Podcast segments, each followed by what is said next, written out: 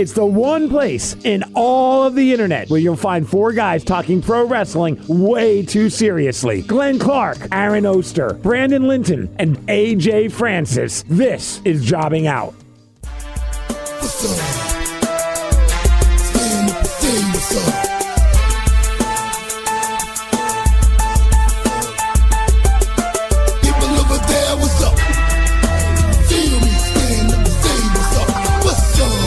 What's up? What's up?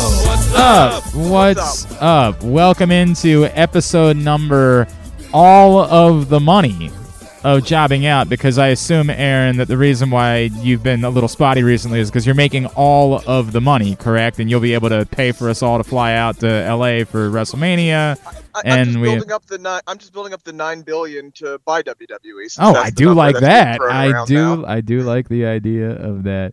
Aaron is back. Of course, Glenn Clark, Brandon Linden, Aaron Oster with you for Jobbing Out. We will get into picks for Elimination Chamber a little bit later on. Two things I do want to talk about at the top of this week's show. One, I normally it's you guys who start our conversations during the course of the week. I've said for some time that we could just abandon doing the show and instead turn our text thread into like a Slack channel and would probably be just as good content-wise as doing the show. Normally, I'm not the one who starts those threads, typically because I watch things much later than everybody else. You know, like you guys know, I'm almost never watching live. Like, it's just the way that it normally goes, is that you guys start talking about something. I got to tread lightly whether I've even seen it yet, and I can jump into the fray, or I have to let you guys go for a little bit until I catch up on whatever it is that you're talking about. But something was so alarming to me this week that I actually started the thread about it. Which is very rare for me. And it's very low on the outrageous scale because I think it still has to be proven that that's exactly what they're doing. But the bit at the end of the show on Monday night where they pulled the sometimes you see things on TV that you don't see here, which that was Friday night, yeah. That was last Friday night? God, all right, sorry. What are we talking about? Where Paul Heyman... Where the thing where I said, are they really trying to portray it that Jey Uso didn't know that his conversation with Sami Zayn was on camera when there was quite obviously a camera right in front of them? Paul Heyman saying, so thank you, Aaron, it was on Friday night, but they re-aired it on Monday. They kept driving it in on Monday. On saying at the end of the show, don't come next Friday. We want you to watch from home because there are things that you see on TV that you don't see here. Suggested that the story that they were telling was that somehow the conversation that Jey Uso had with Sami Zayn that included a hug, an embrace, somehow he didn't know Roman Reigns could see that conversation at home, which is so far beyond the pale. And I understand that this is, what is it AJ like to call it? Underwear fighting. Thank you. It's underwear fighting. I understand that we have to accept certain things. But one thing that we've always been able to accept is that these people know that they're on television. No, but, okay, I'm going to actually push back on that, though. Isn't he actually saying that? What do you mean? Like isn't he suggesting to the Usos that Roman Reigns saw what he did? But that's Jey would know that he was going to see what he did. There was a camera. This wasn't a hidden camera. This wasn't a... Like, we GTV or something like that. They didn't catch him doing something somewhere. They were clearly right in front of a camera. I think it would be dumber if they didn't say that and that they played it off like he couldn't have seen it. You know what I mean? See, at least they're acknowledging that he saw it. Because the wrestling trope was that nobody can see anything that happens. And it's a TV show. That was the old trope, right?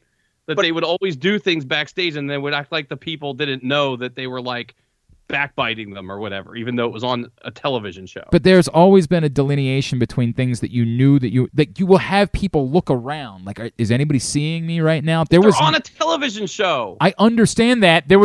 That's what makes this so absurd. The absurdity of trying to suggest that somehow Jey Uso believed that he was talking to Sami Zayn privately and no one could possibly see it. But again, we have thousands of examples of this with like reality TV now.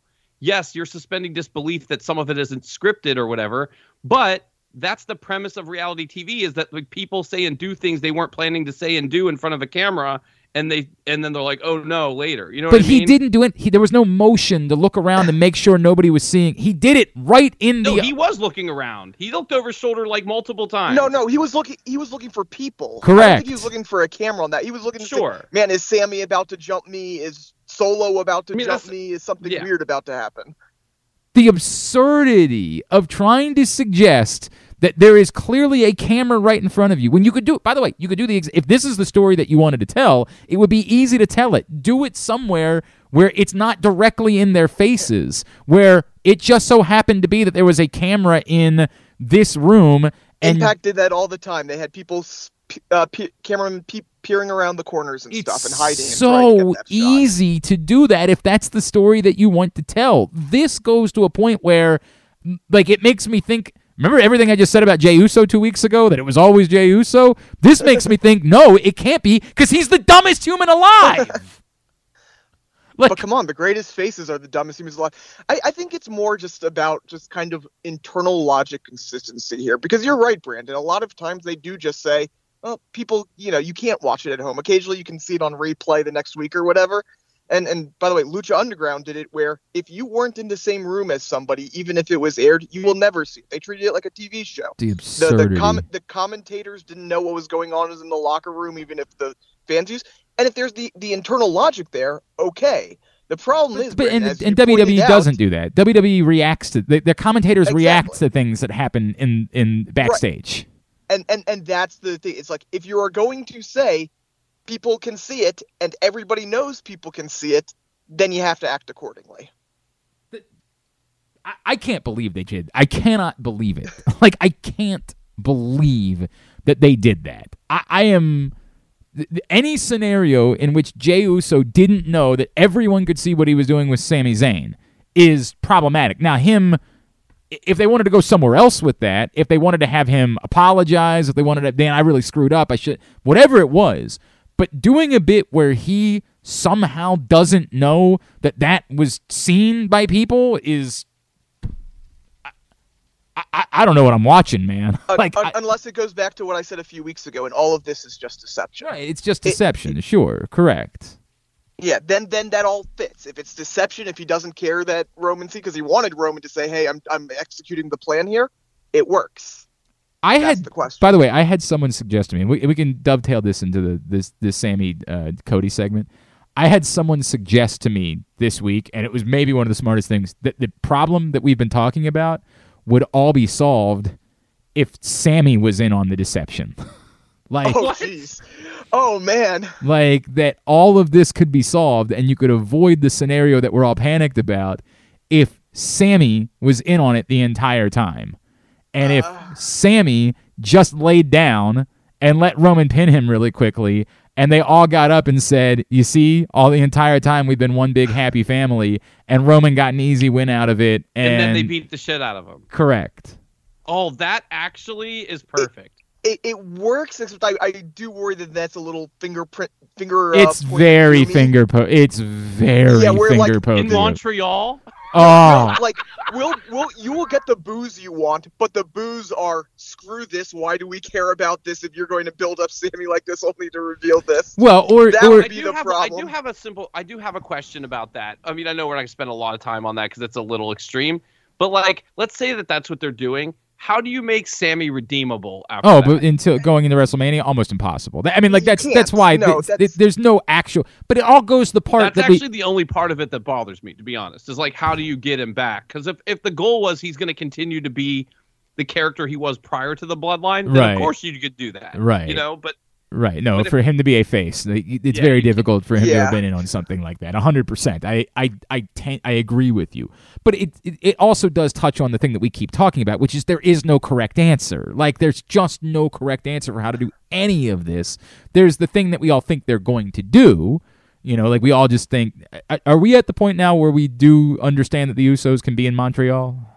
Yes, at least. I saw a report that suggested that they can be. Now, I will say I think that Monday segment opened up a crack of a doorway on how to execute it. I don't know if they'll be able to, but they did kind of lay out a blueprint of how they can execute it to make it acceptable to people. And that was Cody not just hyping you can beat Roman, but Cody hyping to Sami, you're the guy who broke the bloodline. You're the guy who did this. And if you execute Saturday in a way where, you know, if we're assuming the Usos are going to rejoin and we're heading towards Sami and Kevin, that breaking the bloodline, that saving Jey, getting him out of the bloodline, that breaking the bloodline is as important, if not more important, than Sami being the one to win the title, Sami being the one to break the bloodline. There's a path. But if they're facing the Usos at WrestleMania, you're saying because the Usos don't have to be. You're saying in the bloodline. You're saying that he breaks Jimmy too. That he breaks. I'm basically, yeah. I mean, means he breaks them up. No, but I would say no longer a group. But if Jimmy is still with Roman Reigns, you would have to completely break them apart, like utterly and completely break them apart. I mean, but you could make the case by convincing Jey, by saving Jey, by pulling him apart. You're destroying the Usos. You can pull him aside. But then why would he want to face the Usos at WrestleMania? Well, for the titles. So it's just a respect match then? You're breaking Jey. You're basically, the build is you're saving Jey by winning the titles, by pulling him apart. And also Kevin Owens would not be okay with them.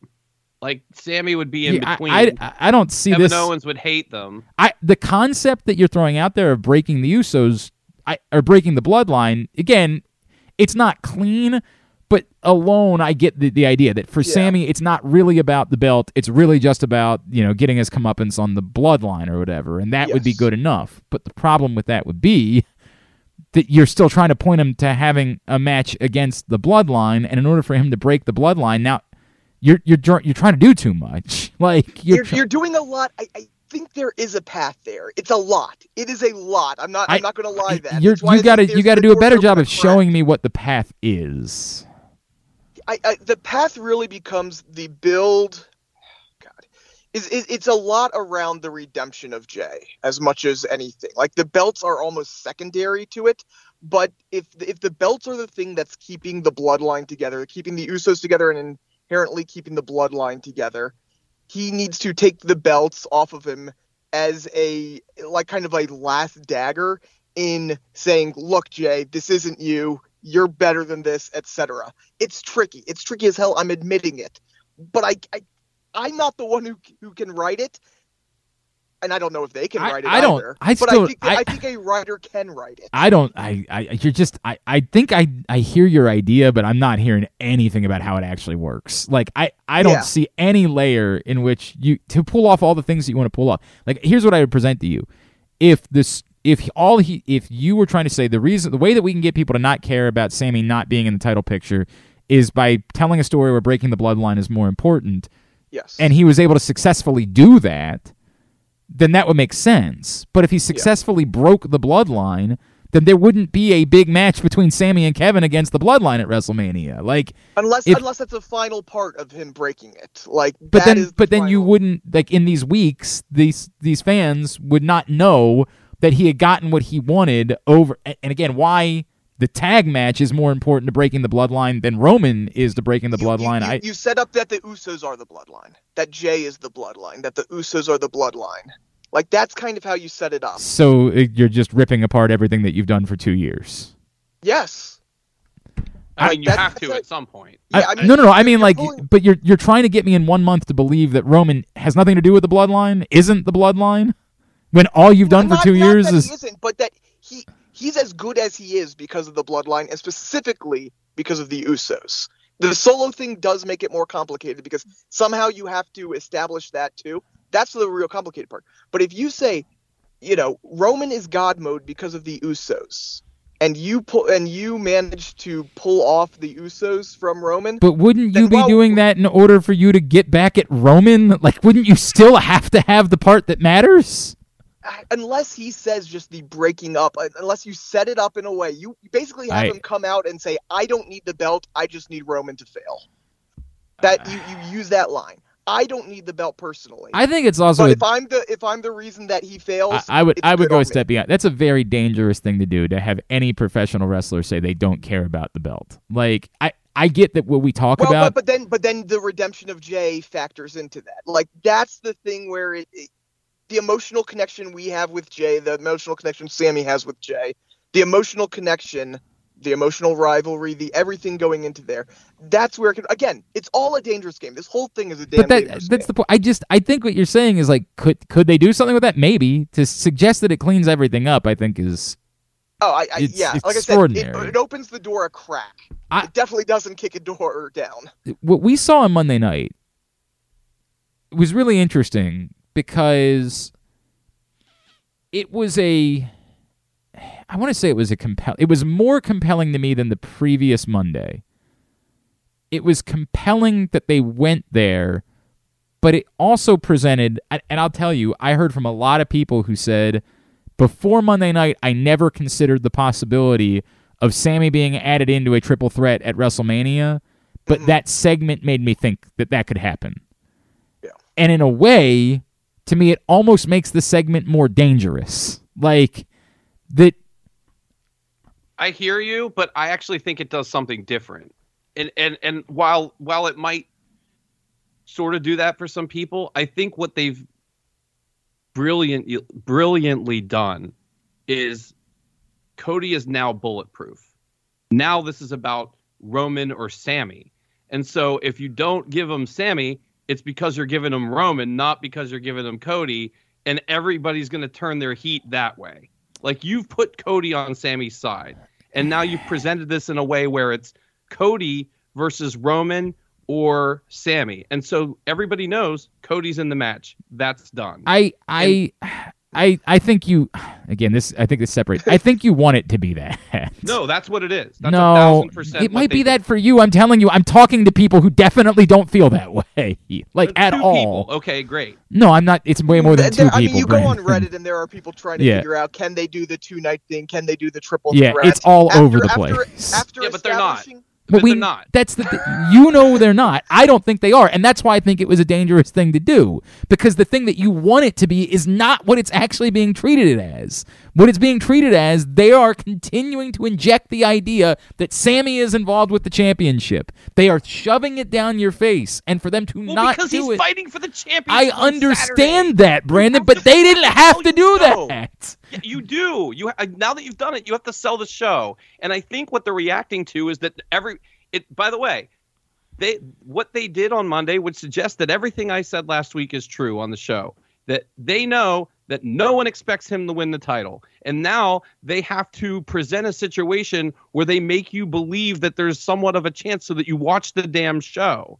Is the belief dangerous, though? I don't know. I don't think so. I don't know how to say this anymore. I think that Cody is so supported that it doesn't matter.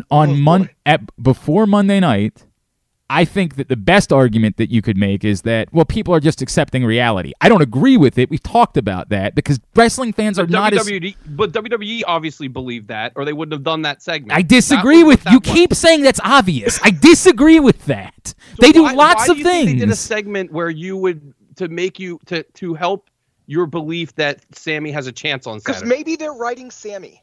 I think there's if you're telling me that... Because they want you to watch the show! No, if you tell me that there's a triple threat at Mania, that's the segment you would do as well. That's the exact segment you would do if they were doing a triple threat at Mania. 1,000% the segment that you would do. It's also the segment you would do if that's who's fighting for the title this Saturday and you want people to watch. But he's not... So at best, we're saying that there are multiple interpretations of that segment. So it's not obvious that they're saying... No, I mean, the most obvious interpretation of the segment is he's fighting for the belt on Saturday. Right, but he's not fighting Cody Rhodes for the belt on Saturday. They didn't have to do a segment between he and Cody Rhodes.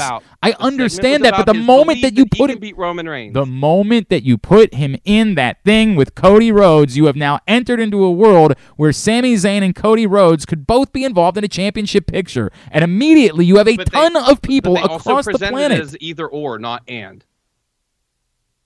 I didn't say that they definitely... I didn't say they portrayed it like it was going to be a triple threat. I thought they portrayed it like it's not going to be a triple threat. Like, they're telling you it's Roman or Sami, and they're presenting a situation where that match is this weekend, and they got to promote it. But then they also, but what they did is they presented in a lot, you could say all, arguably more than what they presented as Roman versus Cody. They presented Sami versus Cody. Correct. They put that as right in front of you. As no, an option. Not as an option. They dangled it. They dangled it like a little. Because if he wins the match, that's what the match would be. Exactly. It's not that hard. But if you're not going to do that, you don't need to put it out there. It's happening on Saturday.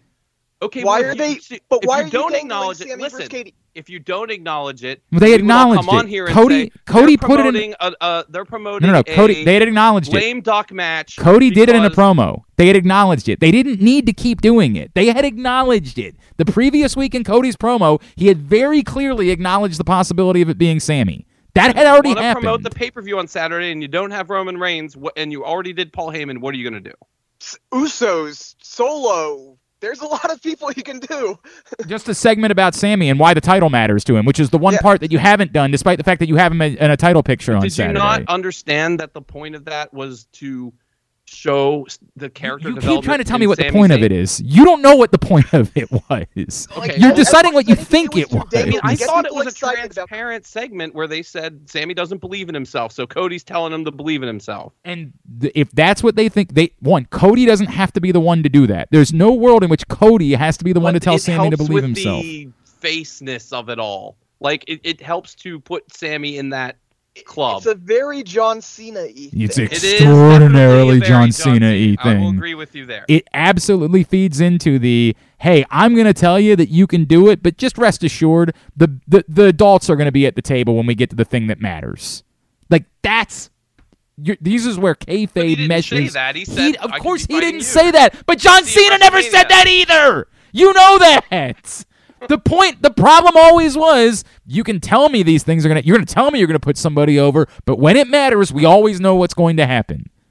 I get it. Your belief is that Cody Rhodes is so likable right now that none of it is going to matter when we get there. And maybe that might end up being true. I keep coming back to this Saturday will determine all of that. Tomorrow night, as we're taping this on Friday, what happens tomorrow night to me will go a long way into determining that. I think that if you can come out of it without something ugly, you probably can get to the path where you don't have a problem moving forward. I think that's likely, but suggesting that any of this cleanly does anything spits in the face of reality. That not everybody in the world, but so many people came out of that on Monday night saying, maybe they are trying to do something else. Maybe they are trying to figure out a way to have two different title matches and have both belts on. You and Dave Meltzer saying that, by the way. Like, it's nuts that you're trying to pretend like it did that. That's not what happened in reaction to this segment on Monday night, which... I say it's dangerous. It's dangerous if that's not what you're intending to do. And to your point, Brandon, I don't think that's what they're intending to do. I think they ran a risk of letting people run with it and think that something else might be happening that wasn't necessary, that could make this worse come Saturday night. I think this is the people that watched WandaVision and tried to read into every little thing that happened in WandaVision. And then shit on the show and the things that they saw that they thought they were seeing didn't happen. If WandaVision was the entire thing and then Doctor Strange shows up at the end and ends up saving them, that's what we're talking about here. Because what you're talking about, because we've watched the Sami story for 10 months now. So you took something that I said and changed the metaphor. What I'm saying is... I understand that, but I just want to say that if we're comparing this to a normal TV show, the normal TV show says Sami wins. No, that has nothing to do with what I'm talking about. I'm saying that...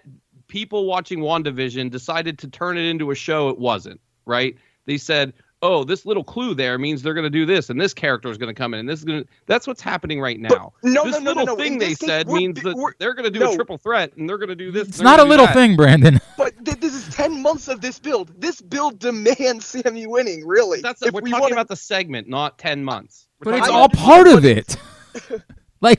It's all... When you're doing this, when you're walking this delicate line... Everything you do feeds into the people that say, this story is supposed to end a certain way. We are not going to be happy unless you have it end a certain way. And you are really walking a fine line with what it is that you do there. I think that the cleanest thing is to hope that come tomorrow night, you can make people hate the Usos so badly And after whatever you do, you can make them so dastardly. And the moment where Kevin Owens arrives to save Sami at the end of the night, so big that you hope that people will just decide, okay, we like this. Even if it's not what we wanted, we'll take our medicine, right? Like, we'll take that tomorrow night. That's the best possible scenario for trying to get those people to go away. But the moment that you do something that reminds them, oh, right, but we really want this, you are playing with fire. And a scenario where you put Cody and Sami together in almost any capacity, absolutely introduce that thought again to people. Like, well, I don't know, I didn't think they were, but maybe they really would do a triple threat at WrestleMania. Maybe they'll have, Sami and Kevin one night and Sami wrestling for the title the other night. Maybe they'll do two different title matches. Maybe they'll do... All of a sudden, there's a million things right back into the picture because of that one segment when you're dealing with a very delicate issue of a very WWE thing. You want one thing, but we're telling you're going to get the other thing. Yeah. All right. Well, there we go. It's why, honestly, the finish of the match and how... Like, that's what this comes down to. We all know Roman Reigns is walking out of the title on Saturday night. Exactly how they do the finish is so important in every single aspect of how they do it. How close does Sami come? How big of a screw job is it? Because here's the thing. If it's too big of a screw job, well, that just makes us want Sami, to have the title even more. So it is such a fine line between, like, you want it to be a match that he, like, a real match, so we can say, well, we gave him a chance, he lost, but then if he does too well in the match, then you want him to get another chance. Like, there's just so many lines that you are dealing with as you go through this thing, and not worried about it. Well, we know that. You've been abundantly clear. Just reiterating. I mean, nothing that you've said or nothing that happened on the show has changed my mind on how everything's going to go down. You're going to have Cody holding the belt at WrestleMania, and everyone's going to cheer. That's the way it's going to work. Maybe. Okay. Maybe. I mean, if that happens, that happens. I mean, it'll be what they wanted. I guess that'll be what they wanted. I am still definitely not convinced that Cody is definitely winning at WrestleMania at this point. Like, I am not there. Oh, he definitely. Oh, and to be fair, yeah, he could lose too. Yeah, I'm not. I am not. We're not turning on Cody in the road, is what Brandon is saying. Yes, Brandon's been very, very unilateral. That Sami has nothing to do with Cody. Cody is bulletproof. Cody, there's nothing to worry about. Cody, there's nothing at all. And again, depending on how it goes, as I keep saying, tomorrow night to me will determine that. I think if you get past tomorrow night and you've done a good enough job with however you presented it, there will be a very real chance of protecting it. But you got to do a hell of a job with that. Like, this is as important. My God, these pay-per-views before WrestleMania normally are utterly irrelevant. This one, given where it is, I don't know that there's ever been more pressure on nailing something. If you want to say, hey, for everything they've gotten wrong over the years, they've done most of the bloodline stuff brilliantly well. Sure. And this is going to be the most important. This is more important than Rumble was. Like, this is... Not even a question. This is the moment that defines whether or not you can pull these things off. But it all still also goes back to the you didn't need to do this aspect of it, which, we can do for forever. You never needed to do this. You could have done something that made a lot more sense at WrestleMania than just ham-fisting Cody Rhodes in, but that's what they did, and that's where we are. All right. With that in mind, do you want to go ahead and get into picks? Let's get into picks. We begin... Simply, only 5 matches on the card, including nothing involving Cody Rhodes, which also adds the intrigue of this, right? Like, do they at all... Yeah, I thought they'd have that random, like when Batista randomly fought Alberto Del Rio. And they've been doing that with Cody. Like, I thought there would be a take on all comers Cody match to at least get away from the idea that he will somehow be involved in the main event. Like, for a minute, I thought they were going to throw him into the Edge thing. Yeah, have him face Damian Priest. That would be Damian Priest is in the chamber match. Oh, right. I mean, face Dom. Dom's in the... No, he's not. Yeah, Dom has nothing. Yeah, Dom's got nothing. There's absolutely no reason why you couldn't have just something. So maybe they'll do it. Maybe they'll do a segment, and then someone will come out, and it'll be an impromptu kind of thing. Or, you know, two chambers in a 5-match thing is their 2.5-hour show right there. No, I mean, I get it. It makes me nervous, especially off the heels of him being in a segment with Sammy the other day. Oh, they don't want him to be in front of that Montreal crowd. No, Glenn's nervous. He's going to come out. I'm extraordinarily like to your point. I think the better idea at this point is to just not have Cody Rhodes on the card at all. Like, correct. Just do. If you guys, if I'm buying into everything you guys are saying, do not bring Cody. Yep. Just don't let him show his face. Don't let anybody in the crowd be reminded that this is the guy. Don't have him be the one to run off Roman at the end. Right. So if he was just in a match and it was a match with an obvious heel and a match that any crowd would want him to win, it would be a great way to say, all right, here he is. The idea that you're not going to put the guy that you have in the WrestleMania event on the pay-per-view at all, like, especially when Roman Reigns is on the card. I hope that's just the route that they're going. I hope that's the case. All right, let's get into it. We will begin a mixed tag match, Edge and Beth Phoenix against Finn Balor and Rhea Ripley. Can I just say I don't care? Like, is that an option for me to say I don't care? That's always been a thing for the should. I don't care. I'm done with it. And it just doesn't make any sense anymore. Like... I have no idea what any of this is supposed to be. I don't know what they think is the big blow off. Like, I don't know who's supposed to get what from any of this any longer. I guess we're still going to Dom versus Rey at WrestleMania. Like, I guess that's where we're going. I mean, if they're not, I don't know why they keep doing these digital segments. Right. They did a Valentine's Day one. But by far the worst of the segments. But then what do you do with Edge? Like, What do you want? Whatever. Edge. I mean, if Edge is on the show, he could just do something. But that, like, I mean, you could do Edge versus Finn. I guess. Have we gotten the 1-on-1? I guess we did get the I Quit. Oh, match, you know what? Them. No. Somebody suggested that it's a Hell in a Cell match. Yeah, I mean, that's the thing is you just find a big blow off. I saw a report that said that. Yeah, and I guess that's because you're going to have Edge win that, but I don't think you should. The point being, I don't think Rhea Ripley should be in a match before that she loses. Now, I get the idea could be that she and Beth separate and she doesn't really lose. I just don't think that Rhea Ripley should be involved in a match that she loses. So the report was that it was supposed to be Edge versus Finn the Demon at Royal Rumble, and then they couldn't, and so that everybody assumes that they're going to do that at Mania. But that makes it tricky because I sure as hell don't want Edge beating the Demon.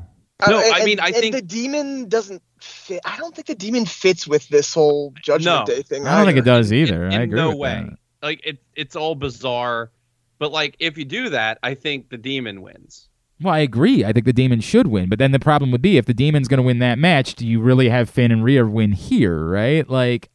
Oh no, Edge and Beth are winning this match. Yeah, I was gonna say Edge and Beth win, and I think Charlotte gets in like that, I don't know in what sort of fashion, but Charlotte ends up being distracts Rey. Rhea. I think Rey gets involved too, maybe. Yeah, I kind of want Rhea to do something with Charlotte. But this this all goes back to part of the problem here. I don't think that Rhea should lose a match. No. Right now, I don't think she shouldn't even be in this match. It's the awkward thing, right? Because this is the story you've been telling. You had them take out Beth Phoenix, so you have to do something with it. But now she's the contender, so you kind of don't want to, right?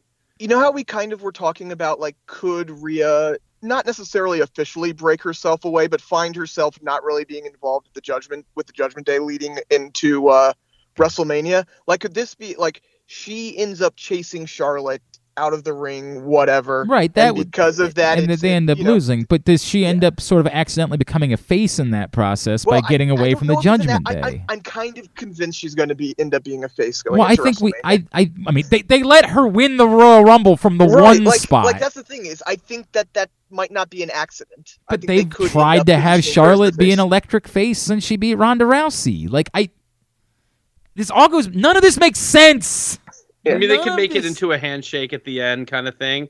I will say that what they did on the show or whatever, that Valentine's segment would suggest what Aaron is saying. They kind of had her sour on Dom a little bit. in that segment. He left her to pay the bill or whatever. But why should she be a face? Like, are you turning Charlotte again? No. Why not? It's Charlotte. It could also be the respect thing. Like, you sprinkle the Charlotte dust on Rhea. Rhea's arrived. Well, that part of it. I think that WrestleMania crowd is largely going to be in favor of Rhea, and they might play it accordingly. That too. All right, that's a fair argument. I mean, I don't disagree with that. That I definitely think there's going to be a WrestleMania crowd that's just going to decide no matter what that we're into Rhea, but it just makes all this so confusing. Whatever. The answer is I don't care, but sure, fine. Edge and Beth Phoenix, whatever. Yeah, and Edge and Beth Phoenix because of Charlotte. Like Rhea runs off and chases Charlotte or whatever. And I would go as far as Brandon. Do you want to echo that? Yes. Okay. Same. And I would go as far as say only if. Unless you're doing something like that, there is no world where Rhea should be losing this match. There is no world where that should be something that should be happening. Bobby Lashley versus Brock Lesnar, we think. We think, and like that. The thing is, are we assuming they're running it back at WrestleMania? Like that's pretty much what they have to do at this point, right? I guess. If they're not doing that, that means they have either they don't have him there or they have a very specific thing. They don't have who where. They don't have Brock at Mania? They're gonna have Brock Lesnar at WrestleMania. No, but I'm saying if Brock Lesnar's showing up at the Elimination Chamber, they're going to have Brock Lesnar at WrestleMania. Listen to the words I'm saying. I said if they're doing this for real and it's not some BS, it's because either they don't have him or they have a very specific idea. If they do a real match here, there's no way you can do this at WrestleMania. Like, this is some BS. They beat each other up and all the refs come out before the bell or some situation if they're running it back. If they're doing the match for real, I'm curious as to what they're doing with Brock at WrestleMania because I don't know why you would do it again. Well, because their answer is it doesn't matter. We'll do anything with Brock at WrestleMania. I've got a potential answer that I just thought of. I think the answer that would go halfway between is that it's a sort of real match, but this is where you officially realign Bobby with the Hurt Business, whether it's Bobby wins fair. Or...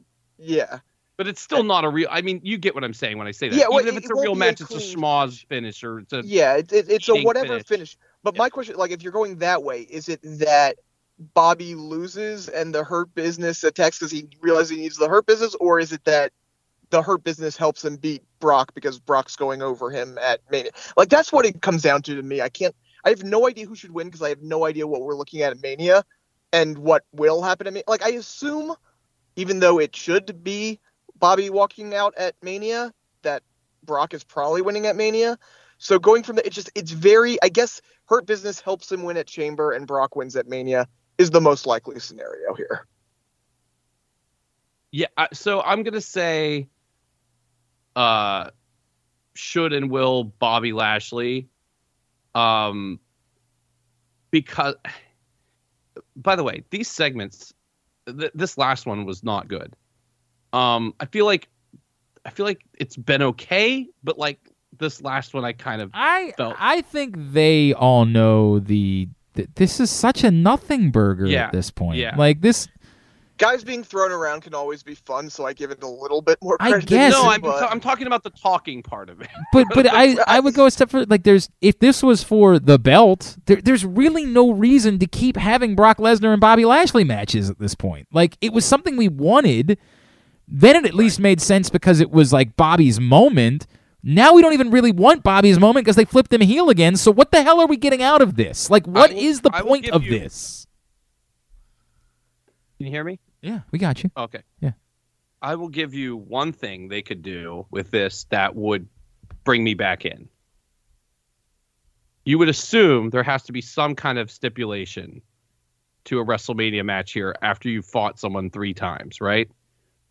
Sure. What if it's the fight pit? I mean, look, man, I'd watch much of anything in the fight pit. This in the fight pit would be phenomenal. I just don't believe they're doing it. I also don't know schematically how it would be possible. I mean, I would actually want to see Brock, that. Brock is so reliant on the outside spots right now that I'd want to see it because I'd be curious about it. I don't know if Brock in his current form works for the fight pit. I don't know, man. I'd be all about it. I mean, otherwise, I don't know if I want to see it unless they're going to do like falls count anywhere or. Well, and that's what I'm assuming it's going to, like. If you're saying that this leads in directly into a stipulation, it's there's a disqualification on one side or the other, or a double count out, and this leads to a full Extreme Rules match. Fine, an Extreme Rules match. Yay, great. I just, why do we care? Like, I keep coming back to this. Part of it is the pain of not having a championship on this show, right? Part of it is that we've been doing this for a long time. But the biggest part of this is that the point of what was making Brock Lesnar versus Bobby Lashley work was that we thought we were getting the moment where Bobby Lashley would definitively overcome Brock Lesnar. We can't get that. At the end, what are we supposed to like about this?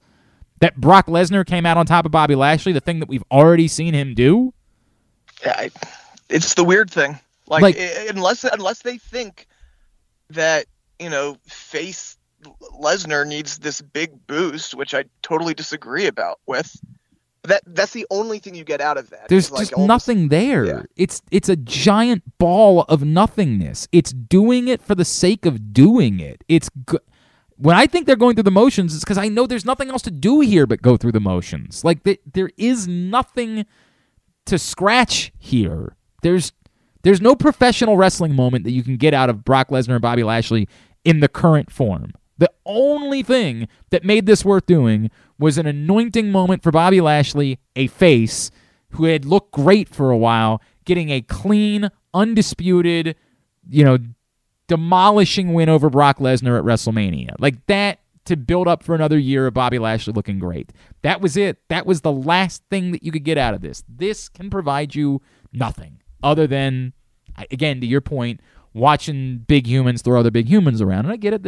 It beats other things that you can do. Yep.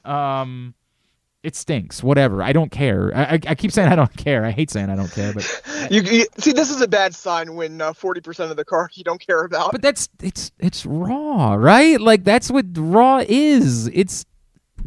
I don't disagree with you.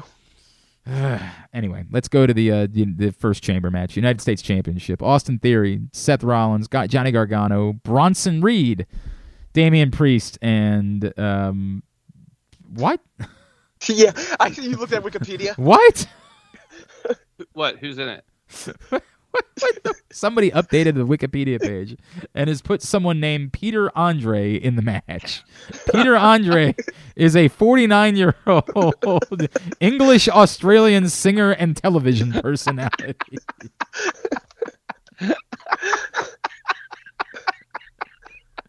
I'm going with Peter Andre. What in the ever-loving hell? Wait, does Dexter look like him? Is that that's what I'm trying to like? What in the world? Sorry, yes, Dexter Loomis. Go ahead, Brandon. You're first. Wait, Dexter Loomis is in this match? Oh, actually, you know what? I don't know why I said that. Hang on a second. Who is in this match? Now I'm convinced that Aaron just messed me up, and I just accepted it. I was like, right, yes, and Dexter Lee. Wait, what? Hang on a second. I am pulling up. This is how good Raw is. I don't even know. Austin Theory, Seth Rollins, Gargano, Bronson Reed, Damian Priest, and Montez Ford. Montez Ford. Thank you. Why did I screw that up? Thank you. So I'm first, right? Yes, you're first. I would love to see Montez Ford win this match. No doubt. I suspect something. So, couple things. I would love to see Montez Ford win this match. I also... secondarily, would like to see Theory continue to hold this title. I think they've done a lot of good work with Theory. It's been a little bit on autopilot just because now he's in a 9-person match or whatever. But I like the development over the last few months with him. I'm scared that they want to do Seth Rollins and Logan Paul for the United States title. Oh, God. I'm very scared of that. And I'm scared that I spoke it into existence. So what I'm going to say is the should is Montez Ford. There's a world in which I would have said the should is Johnny Gargano, but he's just been, as much as I love him, a complete nothing on the show. And I think it would be weird just to shotgun him into this, although it's definitely the kind of thing they do. Like 1,000% the kind of thing they do. when they think that they need to do something for someone.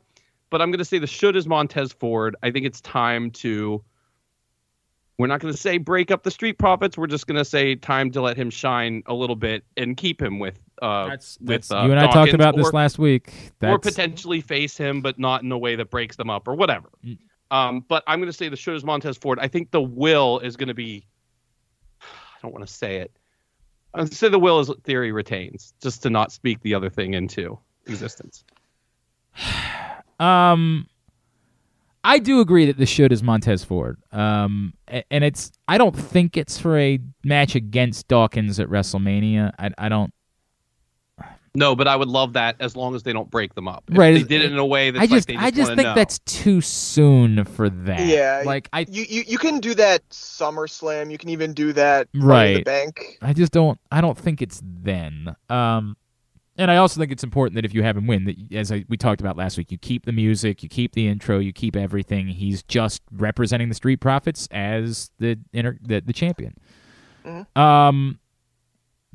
The will it's not just that it's a mistake to have that match be for the championship because it involves Logan Paul. It's a mistake to have that match be for the championship because, as we keep saying, making things on the WrestleMania card matter. For the people that care about seeing Logan Paul are going to care about seeing Logan Paul no matter what. That doesn't need the title. Exactly right. Like it will never be for me, but there are people, they're into it. Whatever. I will enjoy that match. I know I will. I won't enjoy the match, I don't think. You will enjoy the match. You just don't enjoy the match as a thing. Like, but once it's actually happening, it's the new Shane. It's the new Shane. He's way better than Shane. Come on. Oh, I couldn't. Wait. At what? No, he's better than Shane, but it's the idea that we're going to enjoy Shane McMahon matches. But we're just not going. Yeah. But come on. You have and keep in mind we're talking right now. I'm not talking about 1998. Right now, considering they had Shane McMahon regularly wrestling 3 years ago. Yes, Shane at that point. He's 1,000 times better than that. All right, easy up on 1,000 times better. Like, he's better than Shane at the 55-year-old Shane. But there was a time where even when I said I knew I wasn't getting a good Shane match, he was going to do so many insane things during the course of the match that I could at least separate and enjoy that part of it. I think that Logan Paul's good for some spots. I don't think I'm going to enjoy the match itself. I don't think it will be a great match no matter what, beyond the fact that I won't enjoy any of the other stuff. Did you not enjoy his SummerSlam match? I thought it was good by the qualification of me not thinking it was going to be any good. Like, I disagree. I think he's a good wrestler. I just, again, put it... Here's Come the on, thing, man. Just put him on the card. Do not let him show up to any Raws or SmackDowns or cut any promos or do anything. What wrestler? Let's have this conversation. What wrestlers do you think he's on par with? Logan Paul? Yes. The Miz. For sure, the Miz. I think that Seth Rollins will make him look even better than that. I think we're saying words like he's a good wrestler when what we're really saying is he's better than he should be, given the fact that he's not a wrestler, and he's very athletic. I think that you came out of the WrestleMania before, saying Bad Bunny is a wrestler. Well, he looked like he could be a wrestler. Yes, he looked like he could be. I think Logan Paul looks like a wrestler in the ring. I do too. I think he looks like he can't. He's not going to embarrass himself. I think calling someone a good wrestler. I want some. I haven't seen him do anything bad. He has the timing down. He has a lot of the timing. He has a lot of the mannerisms. The things I look for that separate somebody from like a guest wrestler. He has a lot of those. That part I'm giving. I think he's more than a guest wrestler. But would I rather have Seth Rollins face Logan Paul, or I'd rather have Seth Rollins face insert name here? I mean, come on, of course. But that's not what we're talking about. When we say the words good wrestler, I just got to figure out what we're defining that as. He belongs. Can we just say he belongs? He belongs. I'm still struggling with that, man. Like, belongs to me is that I wouldn't rather see somebody else in that spot than him. Like, no, that's not the same thing. Belongs. I mean, but there are a lot of looks like he looks like you could throw him in there on a Monday, like. On Tuesday, somebody broke their ankle, and you can throw him in there, and he can have a serviceable match. That's what he looks like to me. Okay, he looks like a guy. I'm not telling you he looks like the top 10% of the roster, but I'm telling you it looks like he belongs on the roster. All right. That's what I mean by belong. For the sake of moving forward, because I know Aaron's got to go, I'm going to move forward. I don't know who should win this match, because who will win this match. I know who should. It should be Montez Ford. I actually think that we'll just default back to Austin Theory, because I think that there is a lot of flexibility that you can end up having with Austin Theory for what you end up doing. Should you somehow, again, why they've not been able to pull off the John Cena thing, I don't know. Like what? Mm-hmm. I just think there's more flexibility. Well, the rumor is that that's locked. Well, if that's locked, that changes. They filmed a segment and it's locked, apparently. Well, then why wouldn't? Well, we don't know if that was a segment for the video game. We don't know if that was a segment for what. We just know that they interacted. The report. Okay, but then he said the champ is here. You know, I mean, like he is. Well, saying he said the champ is here for the video game. Like all of that could be for the video. No, he said it on Raw. Wait, what? Austin Theory, when he cut his segment, came out and held up the belt, said the champ is here. He's been doing that for a year now. He hasn't had the belt for a year. Well, you know what he has had the belt for better part, you know, off and on for 10 months now. If there's any world where John Cena is at WrestleMania, then Austin Theory should sure as hell be the champion, because there should sure as hell be an Austin Theory, John Cena, United States Championship match at WrestleMania. So Austin Theory will win.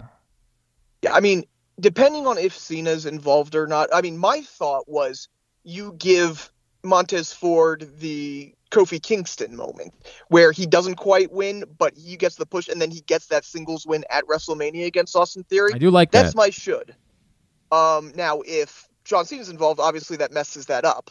But in my should, that's what happens then. And because of everything we're talking about, I do think Austin Theory should and will win. A women's elimination chamber match: Asuka, Liv, Nikki, Raquel, Natalia, and Peter Andre. Carmella and Dexter Lumis.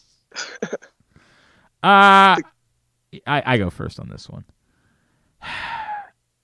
I don't know, man. Like I'm trying to create another scenario. I think the answer should be Asuka. The thing that keeps coming back to me is that, because as Brandon and I talked about it the other day, are they just able to completely spin Becky out of this by having her do some, you know, Super Friends thing with Lita and Trish against the Damage Control at WrestleMania that I don't want, but, you know, I get it. I get it. Like, it would feel like something that you do at WrestleMania.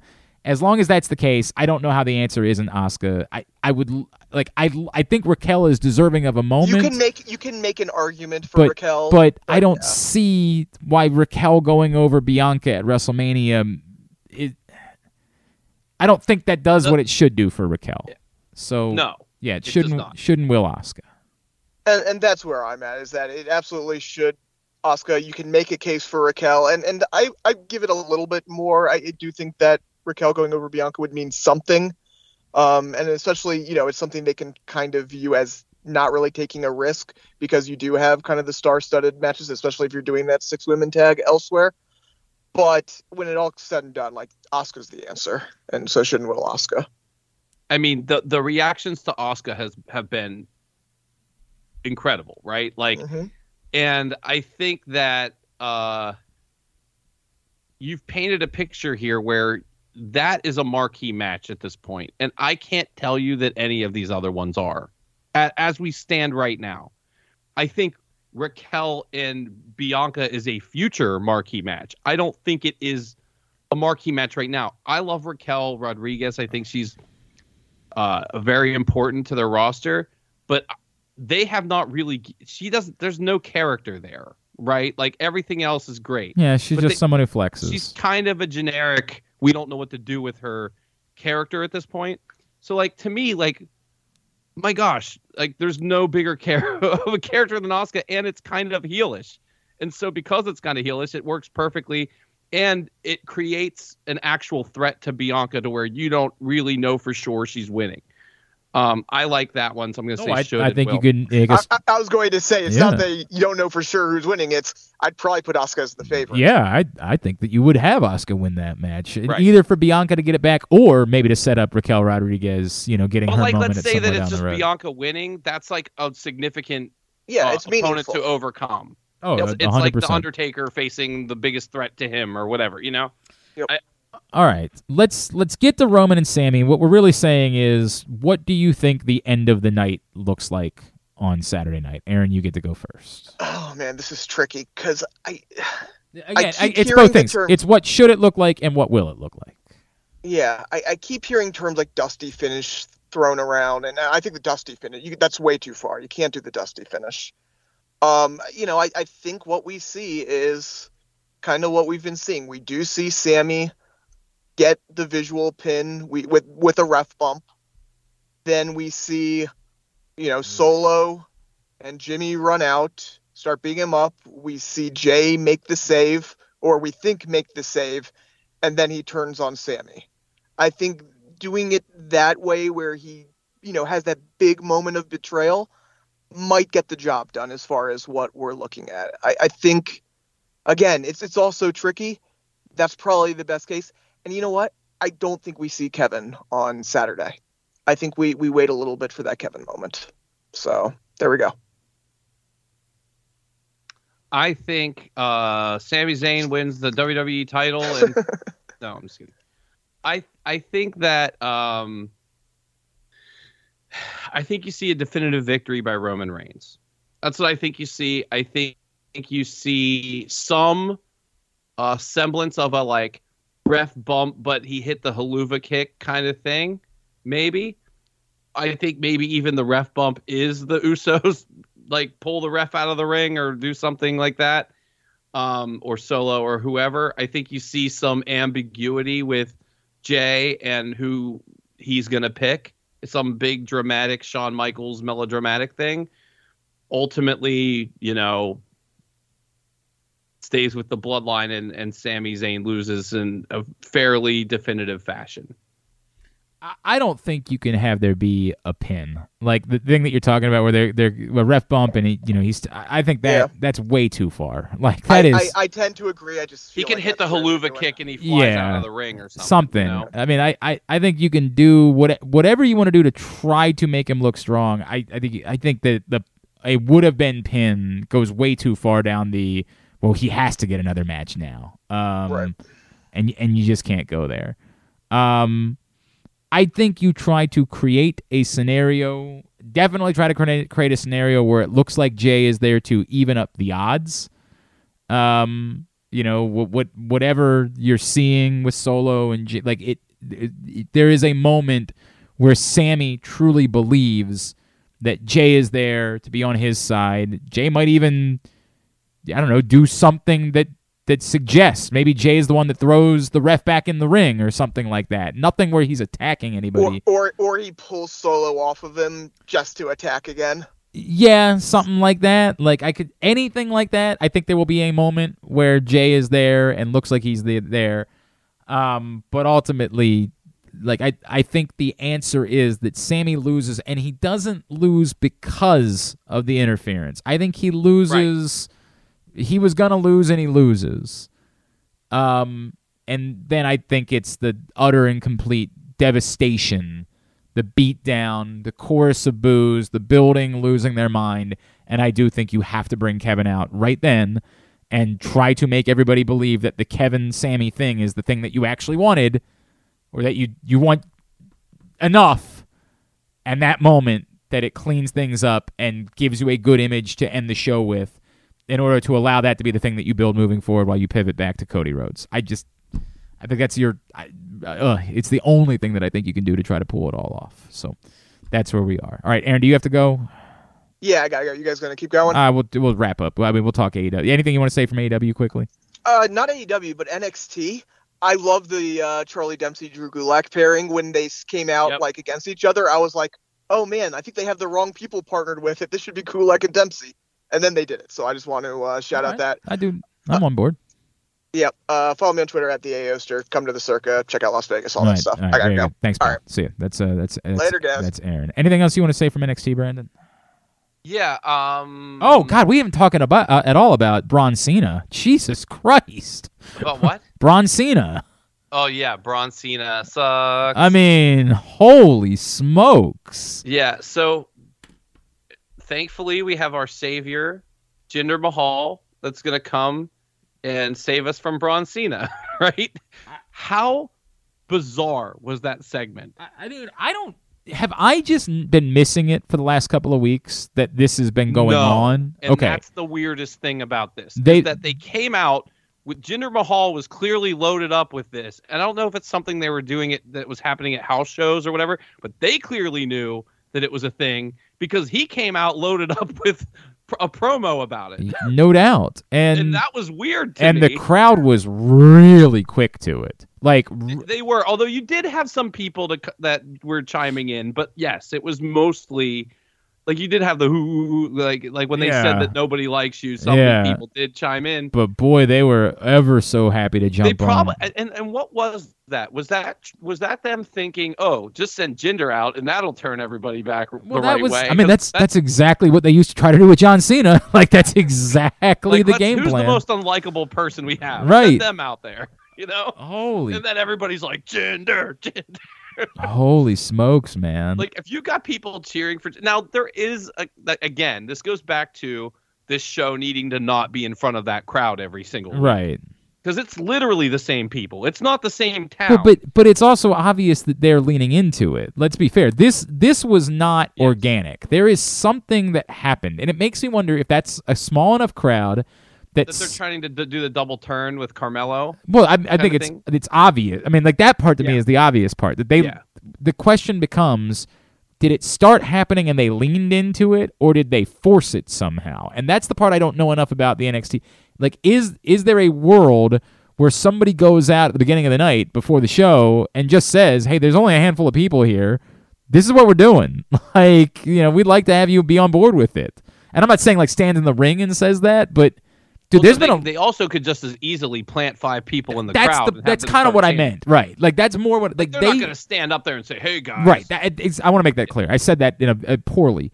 They it seems like an easy to manipulate type of crowd, and we've heard stories about. Like, wasn't there a thing with Izzy's family that was an issue at one point with the NXT? And that was just a family that decided to turn against some talent. I don't remember. I don't remember who it was either, right? But like that, they had enough friends that like 20 of them started doing chants, and then it was over, right? Like that was the way that it went. So I wonder if it was more like the hey, we know we're getting there eventually, and we want this to be Carmelo's moment, so.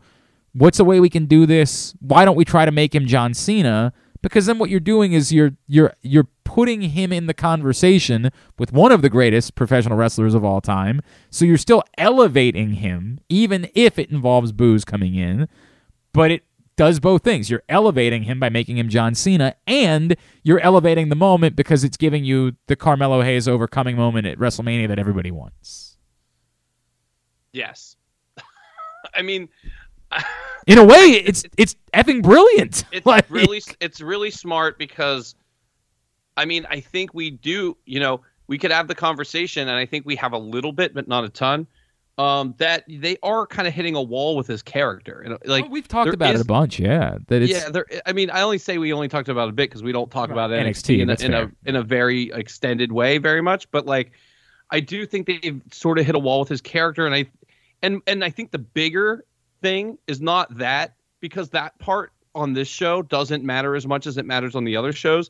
The part here is now they learn what they got in him and if he can handle the other thing, you know, and like if they want to say, okay, we can develop Carmelo and that's our priority too, but also can Braun do this? You know, we know he can be John Cena. You know what I mean? We know he can come out with the belt every week and be the face. Can he be a bad guy? And I do think that's an interesting proposition. Like, now, is it just a tweener thing? Like, and then he goes back to being this guy? Like, I don't know the answer to that. But, like, we do have to consider as you know, the main point of this is a developmental brand. Right. So does this stay on? Does this linger with Braun in a problematic way? Right. Or are they literally turning him heel? Like, are they really trying to do this so that they can develop him as a performer with depth, because as of now, he is the very simplest form of good guy wrestler that you can meet, right? He's a good guy because we say he is. That's really all it Correct. Is, right? And like they tried to do the like, oh, he's a good old boy that's out there fishing and all that stuff, but like, there's no real character. Yeah, there's no depth to that. But I understand what you're asking. I still assume they're not doing this if he's not going up. Like, I don't think he's doing this to stay on NXT. Yeah, that's the part I'm confused about, because if that's the case, I would think that you would tweener him and not actually turn him. But I think in their way, this is their tweenering him. Like right. Like the John Cena thing. They did with John Cena, where Paul Heyman would come out and say, "Why aren't you turning heel?" Right. Correct. And they would do that, like, I don't care if you boo me, I don't care if you cheer me. And he kind of said that, right? These guys can say whatever they want. Like, that's exactly what they did. Like, again, to me, it's, in a weird way, it's why it's so good. Like, it's so good because it doesn't. The only thing that becomes damaging is if you get him to the main roster and it's they're giving him the John Cena treatment there from the get-go, right? Like, that, you don't want that, I don't think. I think you want him to get to the main roster with still the ability to decide what he is at that point. I don't think that we're at a place yet where we're confident that giving him this John Cena treatment means that's definitely like the... I still think that for the most part, whenever these people show up for the first time on programming, it's normally a pop, right? Like, I try to think if there's anybody who has shown up for the first time. Well, I mean, we're in a different era, obviously, with it being a new batch from NXT. But who showed up without the crowd being excited that they were there? Baron Corbin, maybe? But, I mean, that's such an extreme, right? Like, but you mean like an actual, like, someone who was real in NXT that was like champion? Yeah. I mean, they all kind of got their just desserts, right? And I mean, maybe the answer would be like, trying to think of the later stages. Like, I mean, Karrion Kross was greeted with nothing. Like, I mean, Karrion Kross would be your answer, but he wasn't greeted with boos, right? Like, I think the only thing you'd be concerned about is if you go this far and people like booing Braun Breaker, that you get him to the main roster and they're inclined to boo him, right? Because they just like booing him. Right. They decide, and you don't really want that. You don't want him showing up on the main roster with already having the stigma of boos. I don't think that's what's going to happen. I think that is long. The shake your hand thing. At exactly the end. Right. Like that, he gives Carmelo Hayes the moment. They even maybe hug at the end of it, right? Like, not just to shake the hand, but you could make the argument that those two guys are the backbone of NXT 2.0. Oh, 1,000%. I mean, I hate to say 2.0, but like, we have to delete right. This what the floral NXT, right? The floral NXT. Or the neon NXT, whatever you want to call it. The new era of NXT. These are your guys, right? So here. I think, and this whole show has been leading to this, basically. And this is your end game. And you could also bring him back out the following Wednesday. Have Carmelo be the one to ask him to come to the ring, right? Like, have Carmelo put him over one more time on the way out the door to help protect him, right? To help remind everybody, hey, we had our fun with the John Cena thing, but let's all remember that Braun Breaker's been the champion and respected and all that, and that's how you'd send him on his way, so that there's none of that lingers any longer. But for serving the purpose of this show, I don't think it's bringing Braun Breaker down to tell people that he's like John Cena. I think it's high praise to tell people that he's like John Cena. And yet, it also accomplishes what you want it to accomplish, which is getting the crowd to also be on the side of the other guy winning. I don't know. It was wild to me. I mean, it really was wild watching it unfold. Like, what am I missing here? What is going on? But the more I thought about it, the more I thought it was smart. And then what do we need to cover from AEW this week? I mean, did we talk about... We talked about the tag title switching. Did we end up talking about Darby? I know that happened a couple weeks ago, but I feel like we haven't talked a lot about... No, I don't know that we really did talk about it. So, I mean, we could make it about what happened this week, but like, just couple it with him losing the title and then doing this weird Sting thing. Like, are they telling us that him being a part of Sting's last match is more important than him being a champion? I mean, like, I don't know. That whole thing was bizarre to me. It's like, when it first happened, I was like, why is he losing the belt? And then I was like, in the immediate aftermath, I thought, oh, because they want the Wardlow match. But then it almost looks like it's because he's doing this thing with Sting. Did you see that promo where they like drove in the car? It's like, Thelma and Louise or whatever that what was supposed to be. I didn't really like a last ride or a last. I didn't. Wow. You know what I mean? It's really funny, Brandon. I know what you're talking about, but I didn't really like dive into it at all. Well, they did some weird black and white promo. They're driving in a what was it, like some kind of convertible, mm-hmm. and the comment they said was something like, "What's next for Sting and I?" And I'm like, who cares? Right, correct. Hopefully nothing. Like, yes. But they did say something to suggest that it, and there were also reports that apparently they're planning Sting's last match. So I don't know. I guess I kind of put two and two together there, but that was weird. And then I guess my question would be, why would Sting's last match be a tag match, right? Like because it has to be. No, but you, like, I know what you mean. Like all should be, but like, come on, you're a wrestling fan. I mean. I get it. I do get it. I would have thought that they would have wanted to pick. Like, wouldn't Sting's last match be against Darby? You know, like wouldn't that be? And again, it has to make you believe. Oh, well, that's what it should be, right? That's what it should be. What, considering what you've done, yes, that's what it should be. Unquestionably, it should be Sting putting over Darby, but not this way. I don't know why I'm so dumb that I haven't thought of it. Not in a buddy cop type of way, though. Like, it should be in a way that, like, Darby says definitively, like, I have to come out from underneath your shadow. And Sting says, you know, if you want me to go away, beat me and I'll go away forever. Like, that's the way that in professional wrestling that should go down. Not in, like, a... hey, we're friends. You want me to face you in your last match? Okay, cool. Let's go ride in a convertible together. Like, that's terrible. Like, that's awful. Yeah, I don't really understand what that was. Okay, so we're heading towards the pay-per-view. I feel like they have run out of ideas. Like, this is the WWE thing where they, like, every now and again, like I feel like we've used to talk about WWE, it was almost infuriating that they wouldn't announce any of the pay-per-view matches till 2 weeks before. But this is why that occurred, because then you also would have times where WWE would announce all the matches 6 weeks in advance, and then they don't know what to do to get there because they're there. Right, you know what I mean? Right. I hear you. It feels like that's where we are with this show right now. It's like we have this main event with Daniel or Bryan Danielson and MJF.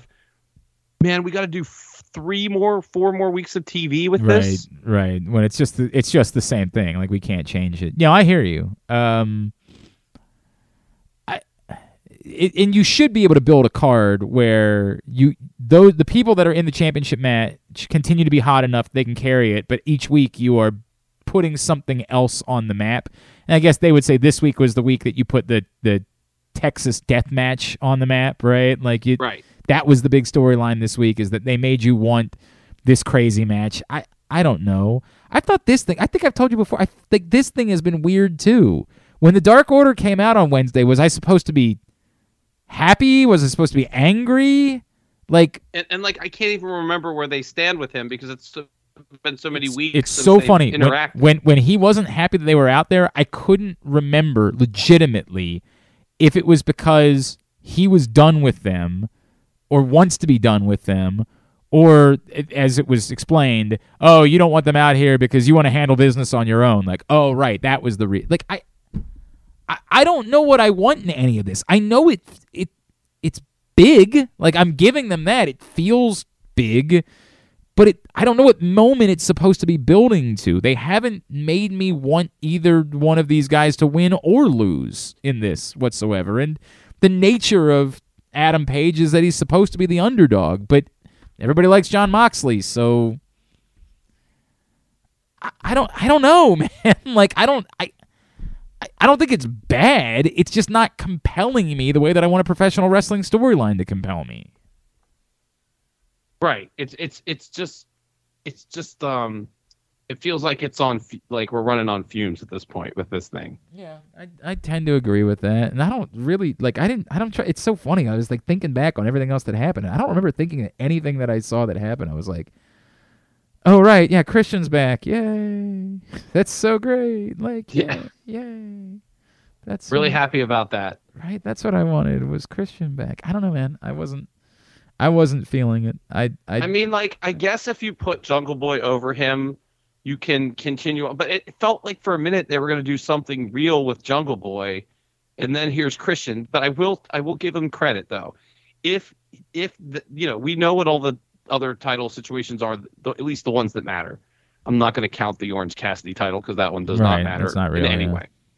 But like, if you're telling me, the lanes are all plugged up, but if we put Jungle Boy over, he beats Christian Fair, and then we can continue his trajectory. I get it, and I'm on board.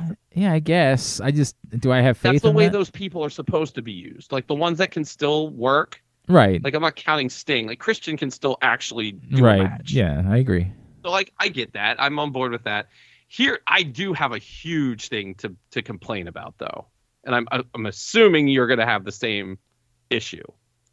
So we talked last week about the tag situation and how bizarre it was that they did what they did and it seemed to suck the life out of the room. Yes. Did you see the pay-per-view match?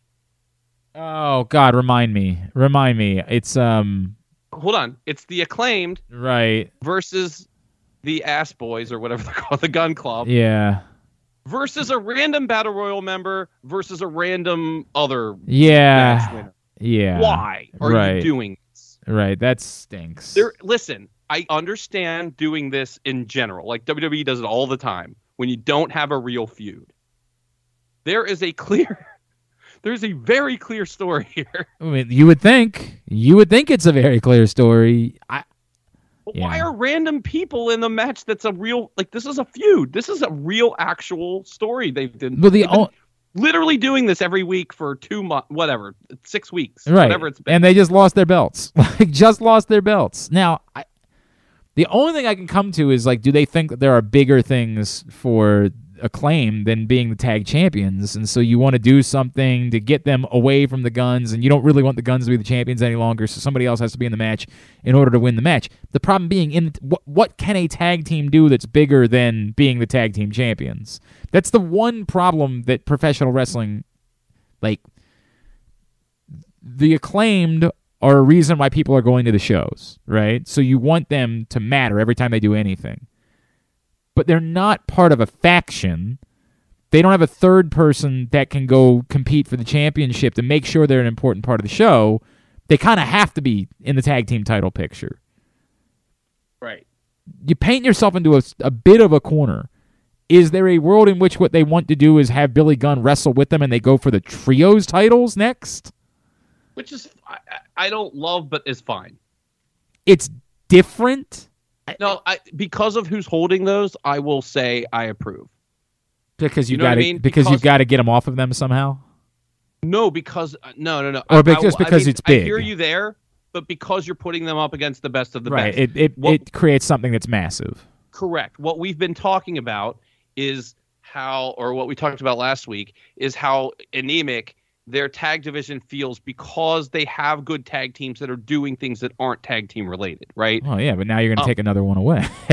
You are, but, like, again, if you're robbing Peter to pay Paul, this is a good way to do it because at least you're creating something really, really good in the long run that develops talent, that you got these guys that are your young guns that should be the forefront. If you take 10 people at AEW that aren't, John Moxley and Chris Jericho and people like that. If you take whoever the top 10 young homegrown talents are, they're in there, right? Maybe they might be in the top 5. I don't know. Sure. And so, like, you want them up against the Young Bucks. And so if the way to do that is because the Young Bucks are holding the trios titles at this moment, then that's what... Well, I just wish it wasn't Billy Gunn. I wish there was another, insert somebody else here that can be that third member that they had told a story about. I think Billy Gunn's wrong... But to be fair, if it's Kenny Omega, like, is Billy Gunn that much older than Kenny Omega? Yes. Like a lot older? Oh, significantly. I thought it was like 7 years. He must be older than I thought he was then. Kenny Omega is 39. Billy Gunn's 50. Okay. Well, let me double check. I mean, that's not... That. I mean, dude, Billy Gunn is... Oh, my God. He wishes he was 50. He's 59. No, never mind. They're 20 years apart. He looks amazing for 59. I don't disagree that he looks great for 59. I don't disagree about that either. He's the best-looking 59-year-old I've ever seen. Arguably. Wow. Like, I'm not taking that. I'm not knocking that at all. But it just shouldn't be Billy Gunn. Like, you're actually selling me more on the idea of the Acclaimed versus the Bucks or the Elite is box office. Like, that's awesome. It just shouldn't be Billy Gunn. The problem being they've been telling a story with Billy Gunn, right? Like, that's who else would it be if it ain't Billy Gunn? And I wish they had done something to create, like, now if they did something else, it would feel forced, right? Although I have to let me think that through to see if there was a way that somebody else could feel less forced. Who were they just teaming with? Oh, that was Best Friends. Yeah, there's no real... You can't shoehorn Orange Cassidy in there. No, you shouldn't. Weird. Like, if Orange Cassidy was going to be in the Trios title picture, why wouldn't it be, you know, with Chuck people. And Trent? You know what I mean? Like, the only way that works is if they told... But they're being too face-ish with the Elite right now. The only way that would work is if they, like, beat up the best. You know what I mean? And then he had to find people to, like, in order to partner with. Then that's no longer an acclaimed storyline. Yeah. So that doesn't work at all. I don't like that at all. But, I mean, like, I would have to think that through. There would be somebody that would be a logical... I'm trying to think of who they could put in this match, right, at the pay-per-view that, you know, could also get screwed, have similar... I can't come up with it. I'm trying to do a bit where, like, Dante Martin, somebody like that everybody's inclined to like, that enjoys watching and could use something and isn't so tied into anything else they're doing. Ricky Starks. Oh, God. Okay. After he's done with Jericho. But Ricky Starks is going to have a match with Jericho at the pay-per-view. So when we're talking about for this. Well, they're already in a match at the pay-per-view. I'm talking about. No, I'm saying if somebody else in this match at the pay-per-view, right? Like, if... whoever there are two other teams. Right. Yeah. If somebody from one of those teams also got screwed, or, like, let's just say that one of the teams in there was like a strange bedfellows type of situation, right? And somehow got screwed, much like the Acclaim did, and suddenly they have a common goal, or they're all mad about something. Dude, this is very, very bare minimum. Understand? I've thought nothing about this. I would just wish that if they were going to do it, it wasn't Billy Gunn. But I get it. Billy Gunn is the third member of the Acclaimed. Like, right. It's an awkward spot to be in. You have... It's the sticker they slap on everything that correct. That has elevated them to this level. Correct. And I'm telling you have sold me on the idea that the Acclaimed versus the Elite is effing awesome. And oh, I can't believe that I've talked myself into this works. It works big time. It creates a massive match at the Memorial Day pay-per-view. It's awesome if you go that route. I just wish it wasn't Billy Gunn. That's all. I wish that somebody could wrestle on Billy Gunn's behalf. I wish, like, there was anything else you could do that would make it not Billy Gunn. But damn, the Acclaim versus the Elite does sound cool as hell. So that maybe going to that is the reason why you do the match this way. You've got to give the Acclaimed their rematch, if you will. You don't really want the Guns to be the champions moving forward because, as we pointed out, they're a wet fart noise. So what can we do creatively to try to accomplish all of these things? I don't want it. You're right. It's not as good as just doing the match, but that might be what they're seeing, is that we have to serve multiple purposes here, and that's the reason why they're doing the title match the way that they are. I could also be giving them entirely too much credit in the process. Right. And it's just really a bukkake for the sake of there being a bukkake. Well, yeah, and is there some team that we don't know about that they're signing, that they're, you know, that's all. You always have to consider that too whenever they're doing casino battle royals and things of that nature. It's like, is there some shotgun, you know, team that they, like, that was a free agent or what, you know? Right, correct. All right, and it FTR back, you know, all those things. That's all that I agree that it's all in the picture. I completely agree. That's all in the equation. Anything else we have to cover? Or can we wrap up? This let's talk about the women's segment at the end. Okay. Why? I don't. A lot of noise. Let me separate something. A lot of noise that they're trying to prepare for Thunder Rosa's return. I saw there was a meeting or something. Yeah, like they had to smooth things over with everyone backstage because everyone is that nervous about Thunder Rosa's return. Which is wait, was she part of that meeting? I thought that what I read was like they brought everybody in and tried to like clear the air with her or something like that. Yeah, Thunder Rosa has meeting with AEW women. Yeah, that's what I'm seeing. Like, which is wild, right? Like, it's It's but between Rosa and other members of the roster, those women who were present, tapings participated. She did not work, obviously. She did work the tapings, providing Spanish commentary for the El Paso shows as she continues to recover from injury. The injury forced her to... Oh, so I didn't realize there was an injury at play here. I thought that was all drama. Sources claim Rosa attempted to mend a lot of fences during the conference as it relates back to a number of issues that arose prior to her being sidelined, blah, blah, blah, blah, blah. And we've talked about a lot of those things, obviously. Like, we've discussed...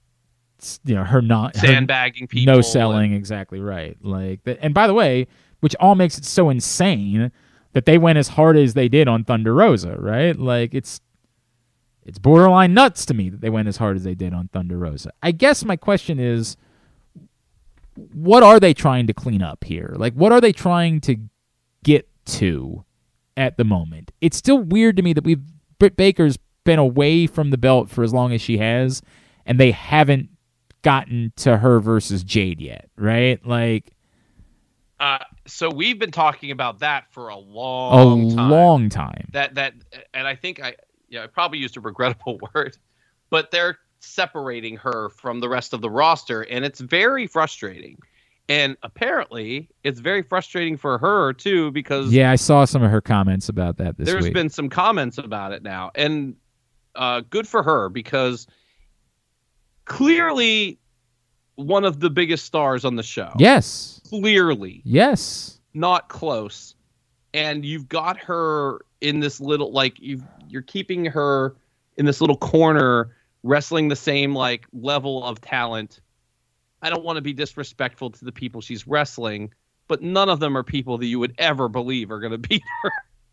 I mean, I think the closest we got was maybe Statlander wrestled her. Is that?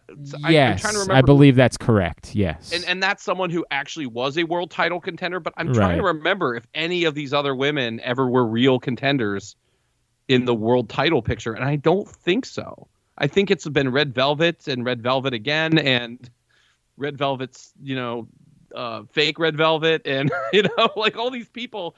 But I just don't know what you're doing there. And again, the answer could be, they're protecting her in a way, but like she looks like I think ready to go, 100%, or at least ready to go enough that you're not gonna have she's not gonna be embarrassed in any of these matches, right? Like wasn't that your thought initially? It was like, okay, they're 1,000%, not expose her or something, but like I've seen enough, man. Like, I don't know that she's the greatest technical wrestler of all time, but she's fine. Yes, you need her to be exactly right because she looks like that. Exactly right. Yeah. I assume at some point you got to get to the place where you split, Britt Baker and Jamie Hayter, obviously. Like, you got to do that. And then is that the moment where Britt Baker becomes, a hot babyface all over again to be the one to go beat Jade Cargill, right? Yeah, like, absolutely. Is that the logical? Well, I guess the question would become if you just want to keep the thing with Jade going for, an insanely long time. Like, if you want that number to build up to, like, 150 so that... that moment can be... Britt Baker doesn't need to beat Jade Cargill to be a star, right? Like, Britt Baker's a star. But could somebody else become a star by beating Jade Cargill? Yeah, I mean, how stupid is it that you're doing an angle that... First of all, let's just talk about how dumb the angle is really quick, or just acknowledge the dumbness of the... We've got these homegrown people, and we're the... Whatever the stupid name they gave the Saraya group. I don't remember. They gave him some stupid name, like the something. It didn't even make any sense, to be honest. But they're trying to do that homegrown people, and we don't like homegrown. And then you've got, like, literally the biggest monster on the show is a homegrown talent. And she doesn't care about any of this. It's just on Rampage every week or whatever. That just really exposes the silliness of all that, because they've got a homegrown talent that in kayfabe could kill all of these people. 1,000%. 1,000%. Hey, that's the thing. I couldn't believe it was the main event. I'm like, this is the what? Right. What? 2 weeks in a row of the end of the show being like a deflating kind of weird. This wasn't as deflating as like last week. No, last week wasn't. But last week was. It was a little. It was deflating, but at least it was worthy. Like we all understood it being the main event because the Acclaimed was involved, because it was a championship match. This, I was like, what is this? Like, why do I care? I got to be honest with you. This is a little bit embarrassing, but I think it's not as much my fault as it is theirs. You know, you always talk about distracted watching. Oh, yeah. Oh, you looked up and the show was over, and you're like, what? Not that. I was watching the match, and then when like other people started doing stuff, I couldn't remember who was in the match. Yeah, well, I get Tony, that. They did something where they spray painted Tony Storm's butt. Yeah. And then she ran to the corner, and I was like, wait, is this a tag match? Like, who's fighting? And then like Ruby Riott pinned Britt Baker, and I was like, wait, weren't they on a team together? Like, yeah. I get it. Confused. I completely get it. Also, man. I was not staring at the match the entire time. I was like doing stuff. No, because it didn't feel like it mattered. Like it just didn't. It just felt like it was a match. Yes. I'm with. But you. But listen. The last thing I'll say about it, I'm glad they're finally doing something with Ruby Riott because she's been on the roster for quite a while, and they made such a big deal about her when she came in, and I think we all wanted them to make a big deal out of her. And I don't know if there were injuries along the way, you know, or anything like that, but it definitely feels like you're right. Yeah, you're right. So I'm glad to see her on the show and winning. All right, let's get some plugs in. What do you have coming up, sir? What else do you not want to tell me about? You son of a... Pull the curtain back, Brandon. I mean, can you say publicly that sometimes I know about things before other people do, or would you get in trouble for that? I mean, whatever. No one listens to this. No, okay, I'm just kidding. Thank you. No, I don't inappropriately share anything. No. But every now and then, I usually tell you like the night before I'm announcing. Yeah, the night before, or even it's just like, dude, you're gonna be really happy when I tell you about this. Like he'll just give me like a, you know, you're gonna like something that's coming up. Yeah, or like book. He'll like say something like, don't plan anything on X date, right? Like, just don't plan on doing anything that day. I am obsessed with the Gaslight Anthem, like one of my favorite bands on the face of the planet. I, in fact, spent when they first came back after their hiatus, which was like 7 years, something like that. Yeah. They only played like 5 American shows. And one of them was at 930 Club in D.C., which for those that aren't around here is not a very big. I mean, it's you know, it's what's 930 Club? 1,200 people. 1,200. So it's like minimally bigger than Ram's Head, correct? No, Ram's Head's 1,500. 1,500. Okay, capped at 50. Yeah, all right, fair. So it's not even bigger. It's a small place. They're comparable in size. Comparable. The great way of saying it. Comparable in size. So. I like didn't want to take any chances. Ended up spending like $200 because I couldn't. Like, Brian Fallon's crazy enough and had been through enough in his life. I didn't know if they were going to keep playing shows. And as it turns out, you know, they took another very brief hiatus, and they've been playing shows since then. And they played in D.C. last fall, and I had to miss it because of work. But they got back to playing shows fairly regularly. But that's how much I like Gaslight Anthem, is I was willing to pay an exorbitant amount of money to make sure that I saw them a couple years ago. So. On Tuesday, Brandon and I, it's Valentine's Day, we had a date planned to go see Our Lady Peace, which was wonderful. It was a wonderful evening we had. And there's just a lot going on. The Ravens hire an offense coordinator. It's a busy day for me. I had a small incident in the parking lot at my gym that I had to deal with. Just a lot going on. I end up arriving slightly before Brandon did at the show. So I'm sitting in my car. And I'm just like, well, let me catch up. I haven't had a chance to see what's going on in Facebook today. Let me catch up on that. And I look at Brandon's page, and I see that Brandon has shared an advert for a show. And I say, well, that says the Gaslight Anthem. Well, that can't. Surely, my friend Brandon. That can't be right. He must be, you know how people do that, where they look back on their on this day, and they share something from a very long time ago. Like, it's got to be that. Because if there was a Gaslight Anthem show coming to Ram's Head Live, surely my pal Brandon would have given me word at worst when it was announced, but presumably ahead of that, because I love the Gaslight Anthem. Nope! This piece of ass had announced a Gaslight Anthem show and not told me. Like, this would be the equivalent if, like, you had Dave Grohl coming into the studio. Right. And I was like, I mean, it's maybe not quite, because you are, you know, like, you're I love Gaslight Anthem. Foo Fighters are part of your identity. You know what I mean? Yes, like, this is true. I don't know. It would be more like, I'm trying to think of like who your third favorite band would be. You know, like it would be like that. You're having like Rain Maida in the studio. Yes, correct. And I was still coming, but you didn't tell me about it. 100%. Yeah, like exactly. Let's keep it. Let's be no clear. Doubt. I will be at the 100%. I'm going to be at the Gaslight Anthem show for sure. I know that. But like, it would be like me being like, "Oh, dude, yeah, I just didn't bother to tell you." Like, the hell, man? Or you happen to get a notification on Twitter from Pressbox that Rain Maida is going to be in studio. God, what a jerk you are. But that's awesome. I'm very excited about it.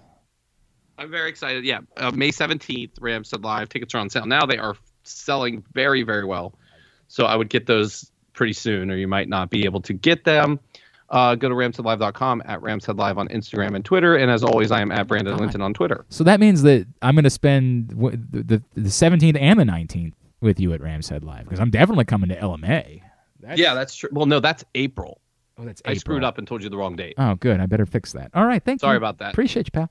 All right. Also, I guess we should give everybody a heads up. Like, we're definitely going to SmackDown March 3rd. So oh, right. Yeah, absolutely. If anybody's going to SmackDown, let us know. No doubt. No doubt. We will see you there for sure. Hopefully, we will have somebody join us before that show as well. That's right. Maybe somebody. Yeah. It's been a minute. We should probably look into that. I think our buddy Ben is going to be with us. That's right. Our friend Ben Nash is going to join us. Absolutely. He had told the greatest joke in the history of this program. God, I'm so more like Kurt Kinkles. God, the greatest joke anyone has ever told. I'm very jealous, man. I wish I could come up. What was the whole joke again? That was it. Kurt Kinkles. That's all I remember. That's all it was. It was a guy. It was a larger gentleman that was dressed up as Kurt Angle. Oh, right. At WrestleMania. At WrestleMania, right? And Ben just looked over at him and was like, "Yeah, more like Kurt Kinkles, am I right?" And everybody got a kick out of it. Everybody really enjoyed it, and I was distraught. He thought up all of that on his own. God, right? It was brilliant. It was brilliant, man. You got to tip when you get to watch an artist in front of you. Sometimes you just have to tip your cap. That's all I do. All right. Do we need I need a plug at Glenn Clark Radio, glennclarkradio.com for me. Of course, at AJ Francis 410 for him on all socials. For Brandon, for Aaron, and for the main event. Vent. AJ Francis. I am Glenn Clark. Not Nada. I am Glenn Clark. I'm so out of steam at this. It's Friday afternoon at 5 o'clock. I got to go. I'm Glenn Clark. This has been Jobbing Out. Jobbing Out. I genuinely have nothing prepared here.